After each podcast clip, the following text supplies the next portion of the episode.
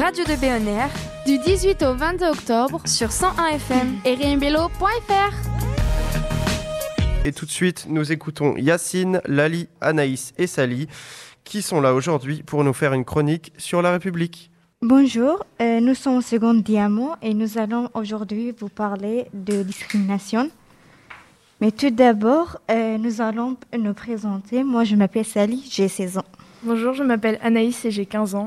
Salut, je m'appelle Lali, j'ai 15 ans. Bonjour, je m'appelle Yacine et j'ai aussi 15 ans.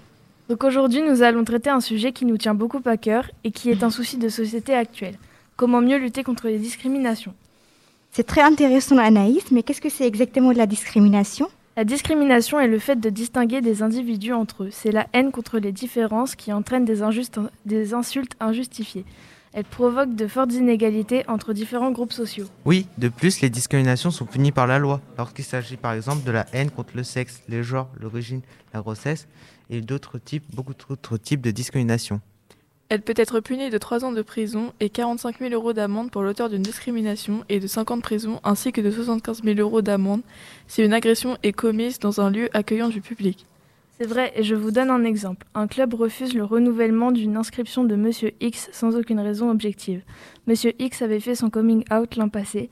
Il s'agirait donc d'un comportement homophobe. Le président du club encourra une peine de 3 ans de prison et de 45 000 euros d'amende. Euh, mais il n'y a pas que les discriminations physiques qui sont punies par la loi. En fait, les discriminations morales le sont aussi.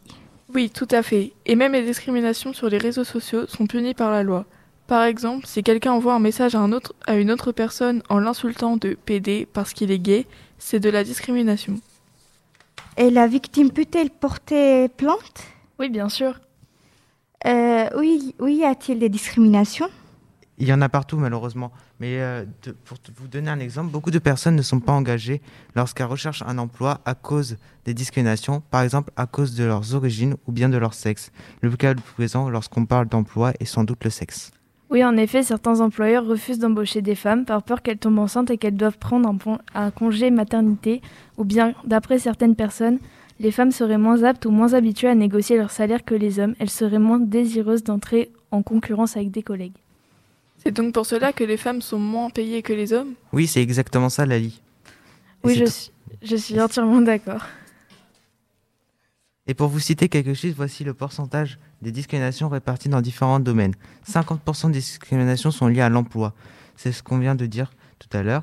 18% sont liés à la réglementation et les autres sont liés aux services publics, biens et services privés, au logement, à l'éducation et à d'autres circonstances. Exactement. Et parmi les discriminations qui existent, il y en a 29% liées à l'origine, 21% liées au handicap ou à la santé, et les autres sont liés à l'âge, à la situation de famille ou de grossesse, à l'activité syndicale, au sexe, à l'orientation sexuelle, aux opinions et à la religion, et sont des discriminations d'autres types.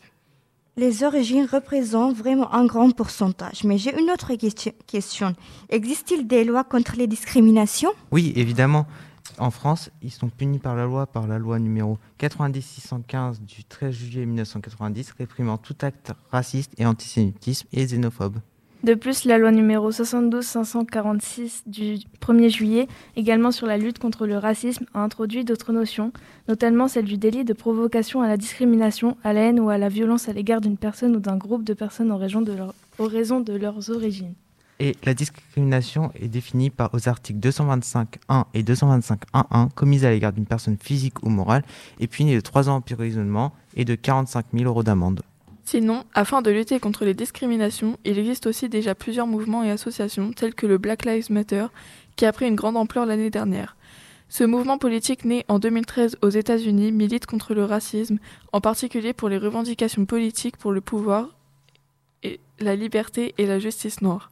Il y a aussi l'association L'autre Cercle qui est référence pour l'inclusion des personnes LGBTQIA+ au travail, la délégation interministérielle à la lutte contre le racisme et l'antisémitisme et la haine anti-LGBT lutte contre ces discriminations. Et l'association française UNIA qui est un service public indépendant de lutte contre les discriminations et le mouvement contre le racisme et pour l'amitié entre les peuples. C'est une association non gouvernementale. Nous avons interrogé quelques personnes afin qu'elles donnent leur avis sur notre problématique, qui, je le rappelle, euh, était con. Comment mieux euh, lutter contre les discriminations? Voici les résultats avec des réponses que nous avons obtenues. Une personne a répondu qu'il devrait y avoir plus de policiers qui, qui croient les victimes. Deux autres personnes nous ont dit qu'il devrait y avoir plus d'associations luttant contre les discriminations et trois autres personnes nous ont dit qu'il faudrait des cours de prévention dès le plus jeune âge afin d'informer et de prévenir dès la primaire. Cinq personnes nous ont répondu la même chose. Il faudrait plus de lois contre les discriminations et qui puniraient plus sévèrement les personnes discriminantes.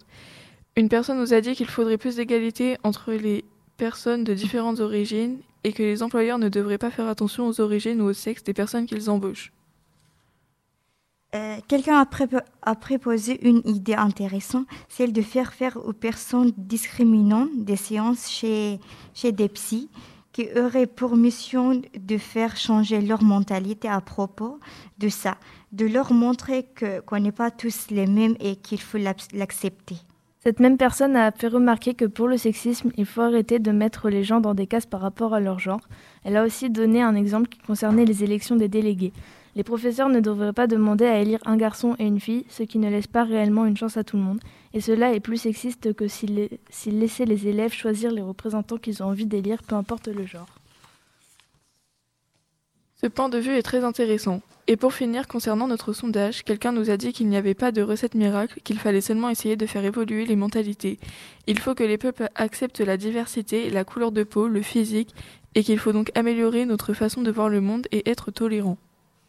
C'est totalement vrai et je voulais ajouter que si nous avons fait ce sondage, c'est parce que si nous, nous voulons que les discriminations cessent, il faudra tout, s'y mettre et, que chacun devra donner de sien pour faire avancer les choses. De plus, les films d'animation aussi peuvent être engagés, comme Zootopie racontant l'histoire du jeudi Hobbs qui arrête de devenir policière, mais elle découvre qu'il est très difficile de s'imposer chez les gros durs en uniforme, surtout quand on est une adorable lapine. Bien décidé à faire ses preuves, le message de ce film est simple, il ne faut pas se fier aux apparences ni aux idées reçues, il faut surtout s'accepter les uns des autres. Personnellement, j'ai beaucoup aimé le film Get Out, qui est un film racontant l'histoire de Chris et sa petite amie Rose, qui file le parfait amour. Lorsque Chris doit rencontrer sa belle famille, Chris commence à penser que l'atmosphère est tendue et ce ressenti est lié à leur différence de couleur de peau.